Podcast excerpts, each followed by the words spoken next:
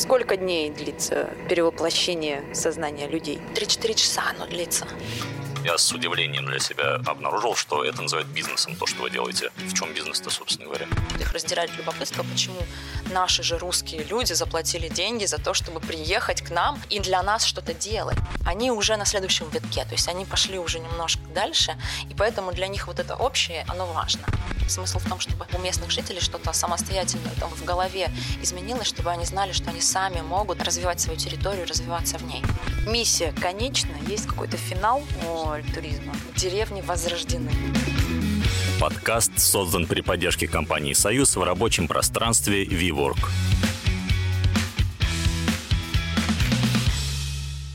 Здравствуйте, уважаемые слушатели, с вами Садовый подкаст. Подкаст об идеях и людях, которые их распространяют.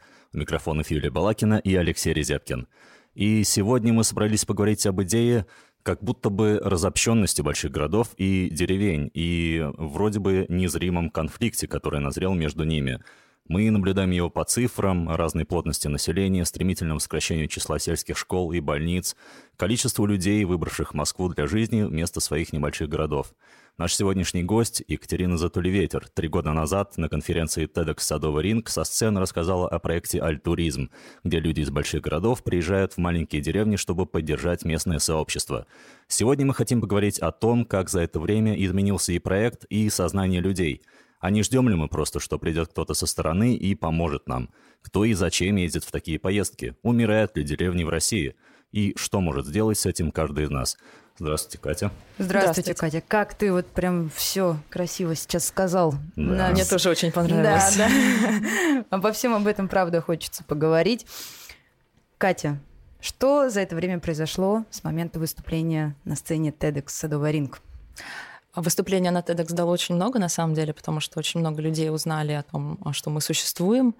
А некоторые, кто был в аудитории вот именно в тот день, они стали нашими клиентами и постоянно путешествуют с нами. Они вот те самые альтуристы. Кто-то пришел в команду. А постоянно мне пишут до сих пор, хотя бы раз в месяц, что только что посмотрели ваше видео и вдохновились. Мы тоже хотели что-то подобное делать, мы тоже чувствуем то же самое и так далее. То есть вот, вот постоянно что-то приходит, это классно. Ну, давайте напомним, что такое альт-туризм, да, где вы находите какую-то область, местность, маленький город, деревню, которая нуждается в восстановлении, где нужно сделать какие-то работы для жителей. Ищите там активных жителей, да, правильно? Договаривайтесь с ними, сделать такой общий фронт работы, что нужно сделать. Собираете группу в Москве, клич, и вот эта группа альт-туристов, она направляется туда. Почти. Ага, давайте тогда. Изначально к нам приходит запрос от активных жителей. Да, ситуация такая, что а, территорий сельских у нас очень много, а, практически все находятся в очень плохом состоянии, то есть кроме юга, вот нашего а, Краснодарский, Ставропольский край и республики, там заметно прибавление населения, вся остальная Россия, деревни умирают действительно. Если на этой территории есть люди, которым не все равно, то у этой территории есть шанс на выживание. Если всем все равно, мы ничего не сможем сделать. Поэтому в первую очередь мы ждем запроса от местных жителей. Они пишут как-то вам напрямую сразу? Да. Когда ты э, в какой-нибудь деревне начинаешь ее развивать, понимаешь, что вот ты не хочешь оттуда уезжать, но ты не меришься с той ситуацией, которая там происходит, начинаешь что-то делать, в какой-то момент руки опускаются, начинаешь искать, есть ли еще такие же сумасшедшие где-то вообще. Mm. И ты начинаешь неистово гуглить. То есть просто от отчаяния, получается? Я думаю, что большинство да, они пытаются посмотреть шире, и они, э, скорее всего, приходят либо к нам, либо к кому-то еще, кто тоже занимается развитием сельских территорий. Я вам больше скажу, что все 99% а, активных жителей, которые развивают свои деревни, это люди, которые переехали из большого города, из другой страны, из другой деревни. Я за свою практику пяти лет встречала одного человека, который ни разу не уезжая из своей деревни решил, что он не даст ей умереть, а будет ее развивать один раз. Все остальные – это люди, которые имели какой-то еще опыт жизни в другом месте. Почему это важно? Когда мы живем только в одном месте, то мы считаем, что только так и можно жить. Когда ты живешь хотя бы в двух местах, не просто съездил в туристическую поездку, а ты живешь в разных местах, то ты понимаешь, что есть как минимум два способа, как можно жить. Угу. Потому что везде живут по-разному. Угу. Но если ты живешь только в одном месте, то ты думаешь, что это единственный возможный способ жить, и по-другому нельзя, и все живут точно так же. Насколько я понял, вот э, из фильма, который я смотрел на вашем сайте, э, на них э, порой криво как-то смотрят, косо, э, вот именно в деревне их Обычно, соседи. да, то есть первое время э, это самая главная для них проблема, когда они начинают развивать территорию самостоятельно свою, то местные жители их не поддерживают. А один ты долго не вытащишь э, да. целую территорию на себе, потому что, естественно, у тебя кроме развития территории есть дом, семья, работа, нужно как все, все остальные как бы вещи, которые приоритетнее намного, чем развитие территории. Поэтому здесь очень важно чтобы а, сообщество тебя поддерживало местное. Если его нет, да, то это очень тяжело. И в основном ситуации такие именно, что... А в чем причина такого нет. отношения? Причины людей, которые пассивные, ничего не делают. Причина такого а, отношения именно. То есть, ладно, не делаешь ты. Почему ты так относишься к человеку, который делает?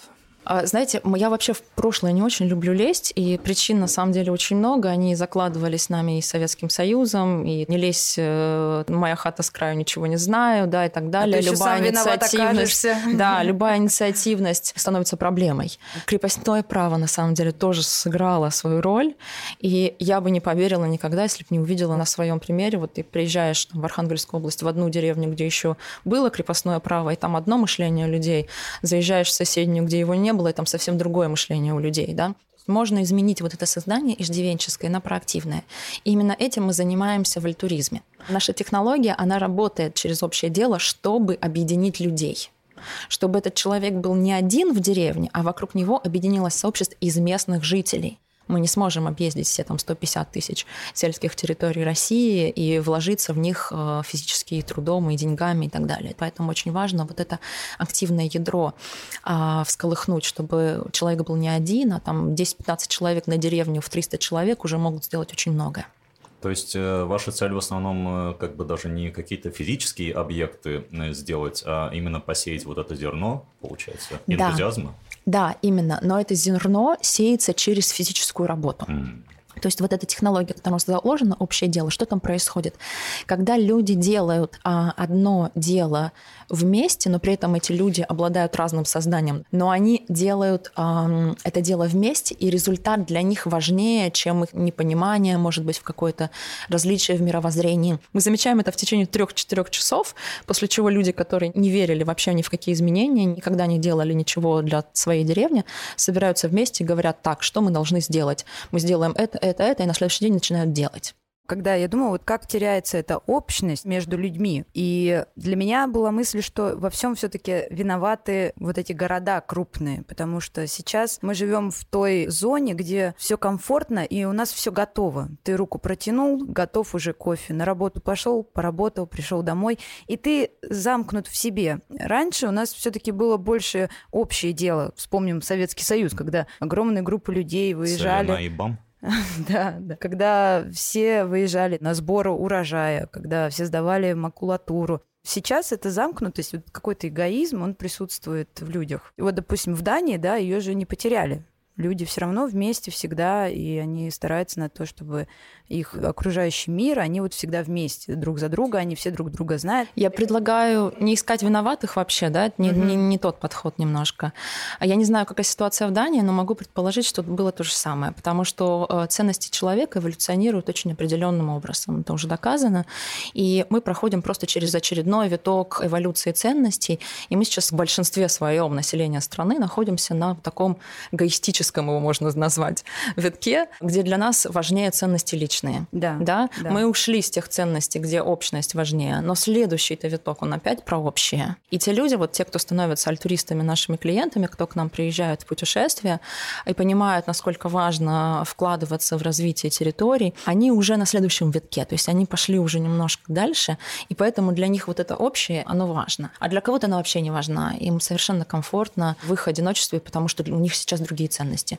В этом нет ничего страшного, просто это развитие, оно идет, будет дальше продолжаться. Но бывает такое, что люди не хотят меняться. Вы приезжаете с туристами, выходят местные жители. И говорят, вот москали приехали денег заработать на нас.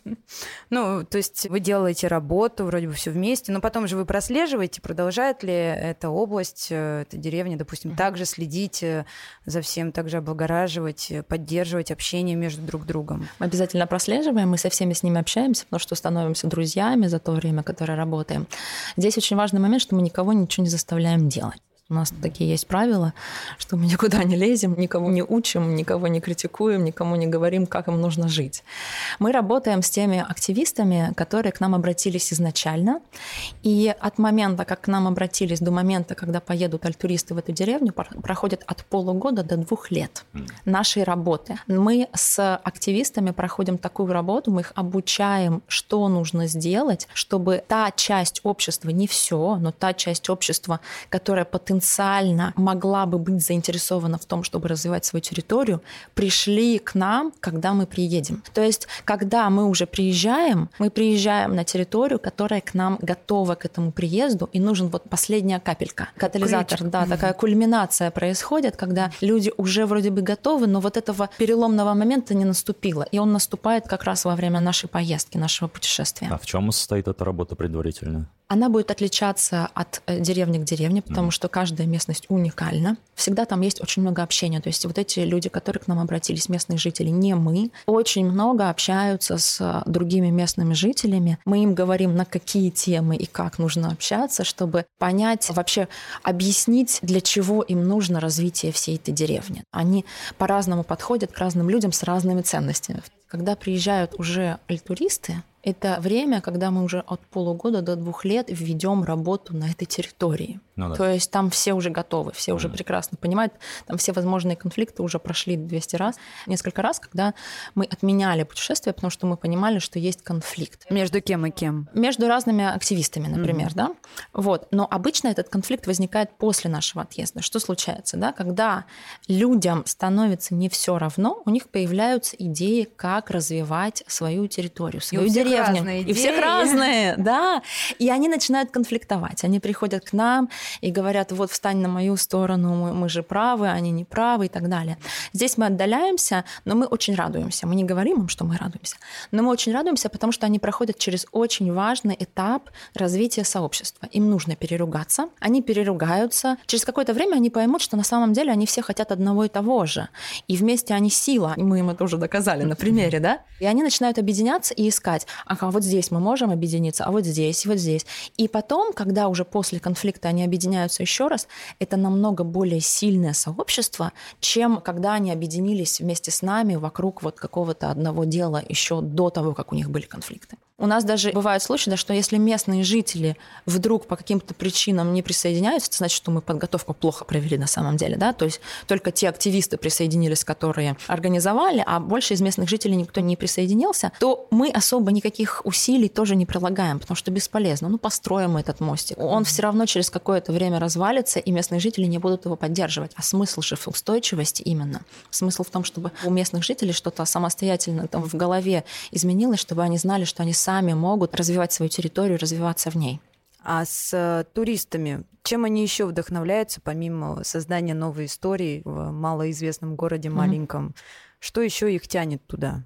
Первая поездка у всех, вообще очень многие возвращаются, около 60% у нас э, людей, которые поехали один раз, они вернутся обязательно в наше путешествие.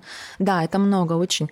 И в первую поездку все едут по своей причине. Прям у нас ни одного совпадения еще не было. Вот сколько было наших альтуристов, столько и было причин, почему в первую едут. А во вторую едут все по одной и той же причине – это люди люди, которых они встречают как в самой поездке, другие альтуристы, так и люди на местах, которые что-то делают в деревнях. Обычно нам это объясняют так, что в какой-то момент они перестали понимать людей вокруг, окружение, семью, родственников, друзей, коллег. Их перестали понимать, и они оказались в каком-то вот непонятном таком вакууме. И вдруг они нашли людей, с которыми они могут говорить полуслова, они друг друга понимают. И некоторые нам даже говорили, что они после наших путешествий полностью изменили свое окружение – потому что начали общаться только с нашими альтруистами, начали делать совместные проекты, потому что по ценностям сходятся. Может, я как-то для себя сам изначально это неправильно придумал, но я с удивлением для себя обнаружил, что это называют бизнесом, то, что вы делаете. В чем бизнес-то, собственно говоря? Мы социальный бизнес, не, ага. не просто бизнес, социальный бизнес, потому что для нас важными являются две вещи. Наш социальный вклад, который мы делаем, и финансовая прибыль, которую мы получаем. То есть у социального бизнеса есть две такие отчетности. Да? Если, например, у благотворительности они а, отчитываются по социальному вкладу, бизнес отчитывается по прибыли, которую получили, а у нас есть вот два таких фактора. Угу. Вот, так как мы зарабатываем на, а, на своей деятельности, а наши туристы нам платят. Ага. Сколько? Это зависит очень сильно от путешествия. По-разному очень большая сезонность, разные есть варианты. Но если говорить про цену путешествия, да, то если это какие-то близлежащие регионы, как, например, Тверская, Ярославская область, то на выходные это около 20 тысяч, в которые включено все, кроме проезда до, то есть вот этого трансфера. А если это Чукотка, то это там 250-280 тысяч. А Чукотка была тоже? У нас есть уже Чукотка, потому что мы ее повторяем. Мы начали один проект в Чукотке. Это строительство музея вельботов. Вельботы — это лодки, на которых они ловят китов. У них есть старые вельботы, которыми они пользуются, которые просто как мусор валяются на пляже. Их идея была в том, чтобы собрать их все вместе и сделать такой музей под открытым небом из этих вельбот, снабдить их экскурсией, когда можно на каком-то вельботе еще поехать э, на эту охоту. Но есть какие-то проекты еще на другие страны, например? Белоруссия. С другими странами а здесь такая есть загвоздка, потому что эта технология работает только в том случае, если это свои же для своих делают что-то. Если русские будут приезжать в Казахстан и даже не учить, но все равно вместе работать над каким-то делом, то изменение в сознании не произойдет. А если это будут казахи к казахам ездить, да, то это вообще другая история. Вот как мы сначала думали, о, мы можем поднять цену и привозить иностранцев. Это же классно, да, вообще здорово. Идея суперская, сразу же прибыль э, пойдет. Мы попробовали, и мы поняли, что то, за что хватаются вот местные жители, почему они из любопытства присоединяются к нашим путешествиям, приходят и делают вместе с нами какое-то важное дело для деревни, не потому что они верят, что нужно что-то сделать для деревни, а потому что их раздирает любопытство, почему наши же русские люди заплатили деньги за то, чтобы приехать к нам и для нас что-то делать, несмотря на то, что они больше к нам не вернутся. Да? И чтобы ответить на этот вопрос, они приходят, присоединяются. А если это иностранцы, мы заметили, им все равно. То есть все по телевизору слышали, что иностранцы немножко сумасшедшие, денег у них много, поэтому как бы понятно, вот они едут, непонятно, что делают, ну, делают и делают, ну и ладно. Но в других странах тоже есть такие организации, как Альтуризм, или нет? Именно как Альтуризм нет. Угу. Есть э, немножко схожие с нами. Например, в Армении мы встретили одну. Там немножко другая специфика. Из-за размеров страны мы ее не можем применить, но она очень прикольная, эта специфика. Они ходят в походы в сельские, в горные местности. И там тоже работают над каким-то проектом, но потом там не с изменением сознания именно работает, а с тем, что они потом составляют базу из всех, кто ходил в походы, и местных жителей. И когда кому-то из местных жителей нужен, например, составить юридический договор, а у тебя нет юриста в деревне, ты не можешь никому заплатить, ты в базу эту отправляешь э, свой Удобно. запрос, и кто-то точно из тех, кто ходил в поход, юрист, и говорит, угу. ой, я тебя помню, брат, сейчас будет договор, вот песню без под проблем. гитару ты пел так, что да, все, да, да. все договоры для тебя. Сколько дней длится перевоплощение сознания людей? Три-четыре часа оно длится. То есть 3-4 часа достаточно, но мы едем... быстро. Но мы едем а, минимум на два дня, потому что ночевка это очень важно. А вот это, когда ты просыпаешься в новом месте, где ты дышишь чистым воздухом, а, ты, скорее всего, в деревянной избе, и у тебя запахи а, блинов и так далее и тому подобное, да, ты можешь выйти на улицу, вдохнуть ароматы либо снега, как сейчас, например, будет. Это перезагрузка очень хорошая. И она как раз-таки помогает освободить э, от того хаоса, всего того, что дал нам большой город, немножко вы выдохнуть, и это э, делает процесс лучше, да, потому что вот это вот изменение сознания, оно зависит от людей, которые приехали. Есть какой-то портрет типичного альтуриста? Есть. Это люди около 35-45, то есть это совсем не молодежь, это не волонтерские проекты, куда едут студенты. Угу. А в основном это люди, работающие в крупных организациях на позициях среднего менеджмента, то есть это никогда не топы, вообще. И это не младший персонал, то есть это средний менеджмент обычно, руководители отделов, то есть это люди, которые уже сделали карьеру, объездили мир, у них, скорее всего, есть семья, все вроде бы нормально, хорошо. И они задумались, что не же хватает, мы можем сделать еще. Да, да, смысла не хватает. Когда ты понимаешь, что ты взял от этого мира уже много, и тебе хочется теперь равномерно и отдавать, и брать поиск вот этого баланса, он как раз об этом. Более молодые люди этого еще не понимают, вот, молодежь. У нас было несколько человек, прям 25-летних, но это как исключение больше. В основном это такой возраст. 30 он начинается только, и вот там к 35 они к нам уже доезжают. Угу. И у нас есть русские из-за границы. Mm-hmm. Вот это тоже история большая. Мы не особо хорошо на них выходим сами, но они нас находят. Есть одна семья, которая традицией сделала встречаться в наших путешествиях, потому что они все живут в разных странах по всему миру. Некоторые любят очень своим детям, которые уже родились за границей, показывать настоящую Россию, а в Москве ты ее не покажешь. А топ-менеджерам почему не интересно, как вы думаете?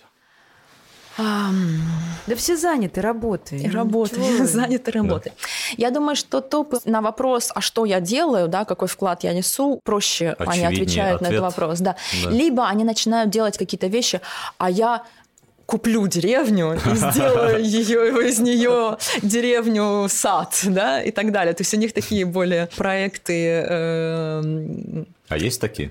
Есть. Но вы готовите людей, которые едут, что работа будет, например, тяжелая? Мы очень четко описываем фронт работ с активистом, кто отвечает именно за работу, чтобы они могли разделить весь фронт работ на тяжелый физический труд, средний э, там, по тяжести и легкий для детей, например. Да? Мы примерно себе представляем заранее, когда едет группа, какой фронт работ кому мы можем передать. Не мы даже представляем, да, а местные жители уже ответственные за этот проект представляют, что кому они дадут. Чаще всего это вещи, которым не нужно учить, покрасить, например. А что помимо этого еще люди? Какая-то история этой местности? Как-то есть какие-то мини-экскурсии? Или это только э, труд? Три часа только мы работаем в день. Это всегда как бы лимит, не больше, не меньше, потому что именно три часа, они самые эффективные. То есть когда человек понимает, у меня только три часа, чтобы сделать очень много работы, начинает эффективно работать. Почему офисный э, график неэффективен? Когда ты приходишь на работу, у тебя 8 часов впереди. Ты идешь сначала попить кофе, потом пообщаться с коллегами. Вы сейчас мой день описываете. проверить Facebook и так далее. Потому что, ну, блин, много работы, а потом ты как-то уже устаешь, что-то ничего не хочется делать, да, и как бы завтра можно, да. А когда ты понимаешь, что перед тобой три часа, ты принимаешься за работу сразу же, потому что большой фронт работ, и ты успеваешь сделать больше, чем ты бы сделал за 8 часов. Насчет того, что все из Москвы и Петербурга, это случайно получилось? Или это именно из-за того, что вы говорили, люди куда-то поехали, посмотрели, как еще живут? Во-первых, возвращаясь к эволюции ценностей, да, ты достигаешь определенного уровня и финансового чтобы обеспечить себя такими поездками, чтобы да? Запла- чтобы, чтобы заплатить, заплатить за, за то, чтобы сделать на кому-то лавку. Да, да. Плюс понимать, для чего это нужно. То есть mm. этих людей будет становиться больше и больше, но это в первую очередь Москва-Питер, просто потому что сюда съезжаются самые активные, интеллектуальные и так далее. Почему у нас уезжают все? Мы же все откуда-то приехали. Сколько из вас э, из Москвы? Ну, поднял руку. Трое из шести. 50 на 50 это, кстати, очень четверо из шести. Да, это редкость Тогда в зале на самом деле. в TEDx подняли руки около 80% человек э, в зале э, на ваш что вопрос, не отвечая, да, что они не из Москвы, и они наверняка в этот момент подумали, мой дом, в каком он сейчас состоянии. Я из э, Севастополя, и на самом деле, когда посмотрела ваше выступление, изучила проект, я поняла, что у меня тоже очень много проблем со своим городом. Но когда я уехала из него, кажется, что эти проблемы меня уже не особо касаются. Я только могу возвращаться иногда и говорить, сейчас еще хуже. Меня это очень злит. Вот. Да, я не могу, это ужасно. Я не могу от этого чувства избавиться. Я сам пожил за рубежом и вернулся обратно в Москву. И сейчас такой этап в моей жизни, когда все друзья мои уезжают. Кто туда, кто сюда, кто уже живет там несколько лет. Как-то не могу, что ли, избавиться от этого чувства. Чего вы уезжаете-то? Если хочется уехать, но хочется, например, все равно как-то как-то следить за своим городом? Есть какие-то инструменты? Или просто люди уезжают, и все, и деревня умирает, город маленький, поселение? Мы для этого советуем создавать такое землячество 2.0. А что это значит, да? То есть это не то, что вы там э, собираетесь все, кто из Севастополя здесь, в Москве, и вспоминаете, ностальгируете по прошедшим годам. Вы можете здесь вообще не встречаться. Основное, что активистская группа из родного города, она выходит на вас и рассказывает вам о том, о своих планах, что они делают, каких навыков, компетенций не хватает, ресурсов каких не хватает, и дает вам вот этот вот канал, по которому вы можете поддерживать и помогать. Потому что любую деревню даже возьми, из нее уехало большое количество людей, которые стали кем-то. Да, реализовались. Кто-то стал, я не знаю, там, айтишником, кто-то стал еще кем-то. Все это навыки, компетенции, ресурсы, связи, которые нужны этой деревне. И я считаю, что если вот этот канал связи с Родиной людям дать, то большинство людей будут им пользоваться и будут отдавать свои знания, компетенции, ресурсы, контакты какие-то для того, чтобы их родина развивалась. Может быть, не переезжают туда, не обязательно, да? Но, да? правда, они не могут себя реализовать, чувствуют в себе больше потенциала, они могут уехать и потом делать много полезных дел, в том числе для своей родины. Все уезжают, потому что хотят получить больше компетенций, больше знаний, хотят развиваться, хотят получать опыт. Ну что же по интернету можно получить все? Ну, не все, нет, конечно, не все. Какое-то культурное знание ты не можешь получить. И вот здесь, кстати, очень большая ошибка, когда говорят, что нужно не отпускать молодежь, чтобы молодежь, мозги оставались там в деревнях, малых ну, это городах. Странно. Это очень странно, потому что в 17-18 лет у тебя еще нет этих мозгов компетенций, ты еще не можешь ничего сделать для своего родного города, деревни, и тебе как раз-таки нужно уехать и получить эти знания, компетенции где-то, стать кем-то, и потом уже территориям малым им лучше исходить из того, чтобы привлекать обратно людей, которые уехали, и говорить, вот вы сейчас получили эти знания и компетенции, а мы для вас сейчас сделаем все, что вы хотите, чтобы потом жить той жизнью, которую вы хотите. Да? Ну, То а есть как вот это... привлечешь? Вот ты в 16 лет уехал, у тебя уже сформировалась какая-то жизнь, там, не знаю, в другом месте куда то уехал. А зачем тебе снова обратно ехать потом? А на самом деле многие, когда, например, рожают детей, возвращаются в свои малые города и деревни, потому что они понимают, что они не вынесут жизнь в Москве с маленькими детьми. Потому что когда тебе там ты э, молод, и у тебя нет детей, и ты там час едешь на маршрутке, потом два часа на метро до своей работы, офиса и вот так вот обратно, то это еще как бы можно выдержать, да, когда у тебя появляются маленькие дети, то уже нет. И вот здесь есть тенденция, когда семейные пары уезжают как раз в свои какие-то родные малые города, деревни. В тишине, в покое. В тишину, покой, здоровая там да. еда, например, и так так далее. Многие выбирают, не все, естественно, да, но некоторые выбирают этот путь, и почему бы и нет как бы здорово. Главное, чтобы им было комфортно потом там находиться, потому что, конечно, многие делают компромисс. Вот этого компромисса не должно быть, что я ради детей теперь не буду общаться с интересными людьми, не буду никак развиваться, у меня не будет интересной работы и так далее и тому подобное. Чтобы вот этого компромисса не было, вот ну это да. и нужно обеспечить. Если люди хотят оставаться в городе, пусть остаются. Если хотят переезжать в город, пусть переезжают. А если наоборот, то тоже должна быть такая возможность. Сейчас нет. Сейчас нужно сделать компромисс. Вот это меня не устраивает. Круто. А в Москве, в своем доме, где вы живете, вы примерно такую же коммуникацию налаживаете вообще нет. между... Нет, вы знаете своих Причем, соседей, нет? Нет, не знаю. Причем я очень часто переезжаю еще, я снимаю, поэтому я часто переезжаю, так что нет. Ну, потому что, нет. мне кажется, тоже важно. Я, я все-таки, да, деревни, я думаю, да, нужно людей направлять, нужно mm-hmm. показывать им, что вот вместе вы сила. Но между тем мы сами, правда, мы не знаем соседей. Я не знаю своих соседей. Да.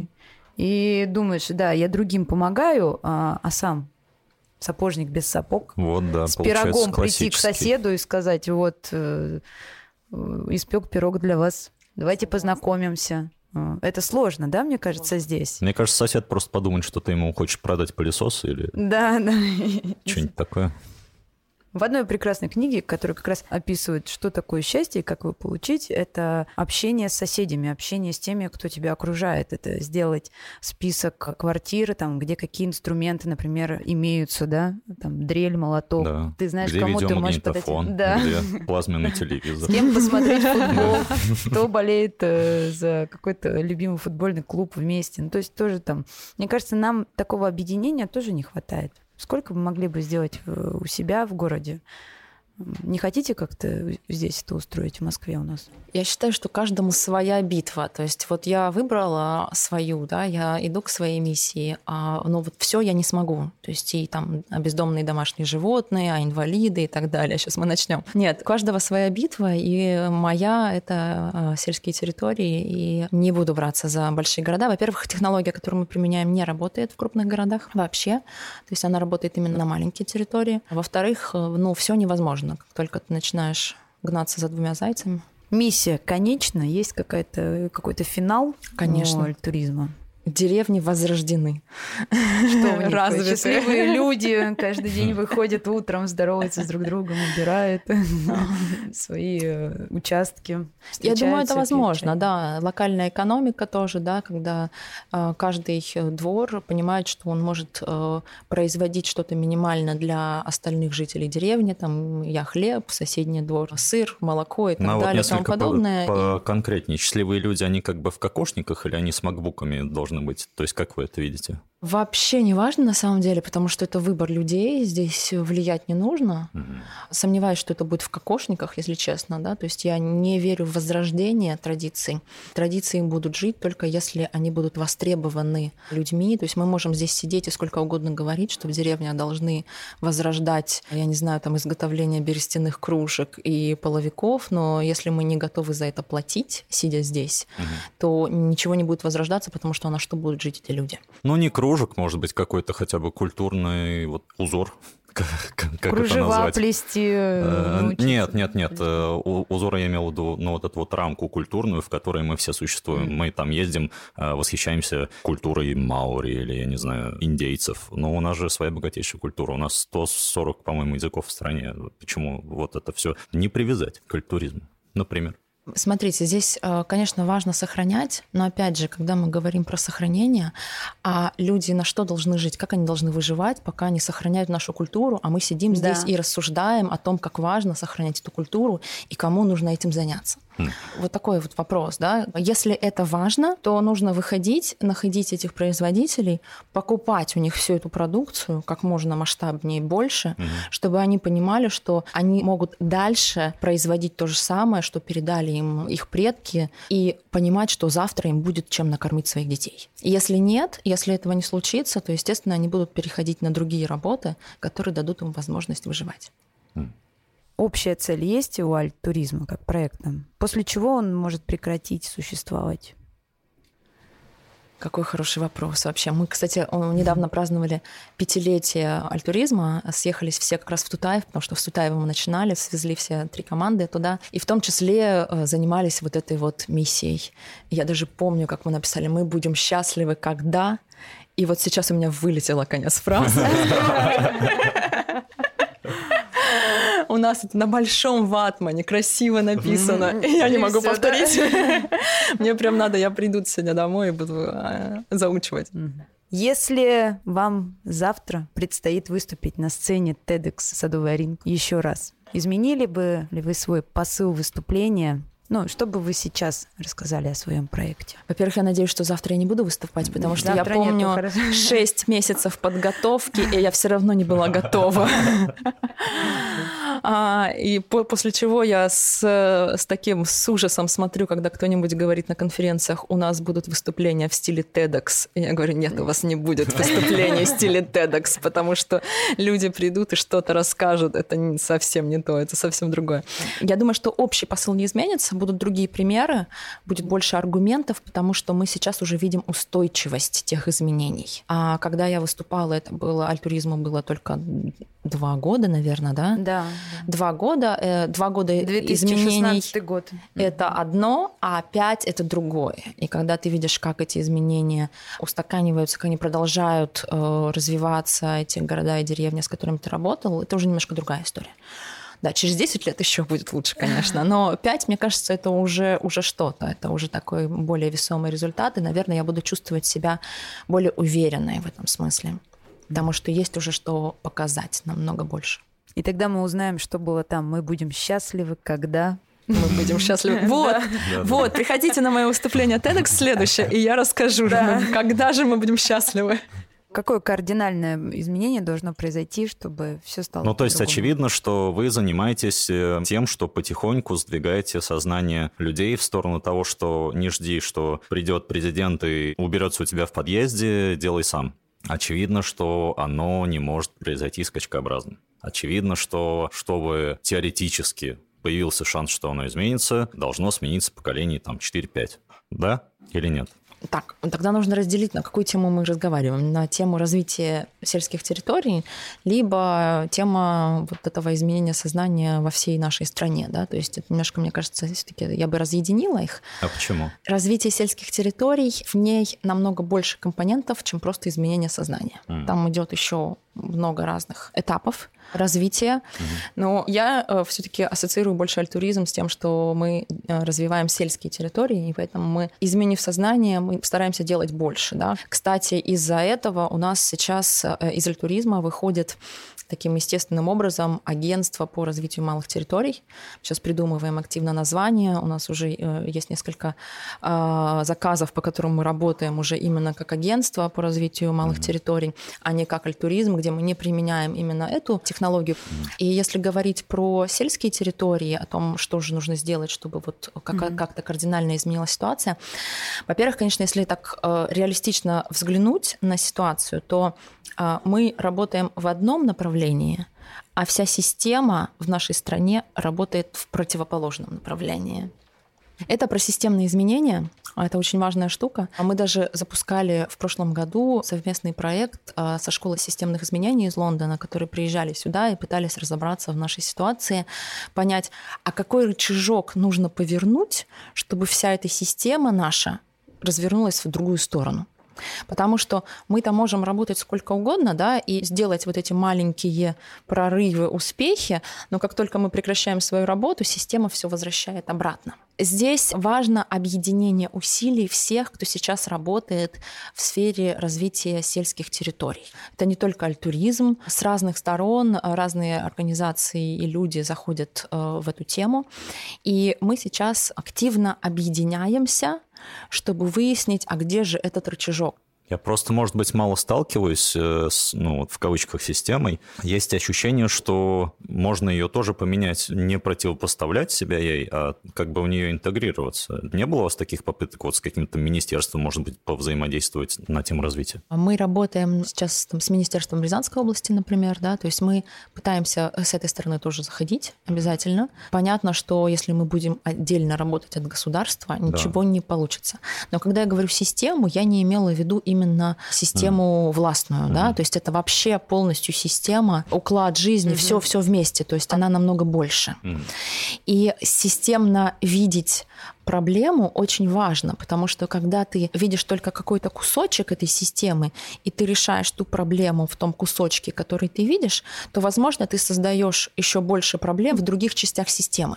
А если ты видишь всю систему полностью, то ты понимаешь, что вот, возможно, вот эту проблему не надо сейчас решать, потому что она, наоборот, принесет еще больше сложностей. Mm. И вот эту мы пока отставим, а давайте найдем ту, которая действительно повлияет Даст позитивно, толчок. да, или хотя бы не навредит остальным частям системы, да. Mm. То есть вот, вот эта кропотливая работа и попытка увидеть все системно, mm. это очень важно.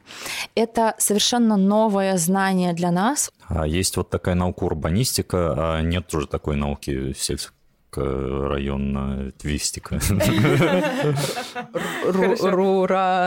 Руралистика. Руралистика. Нет.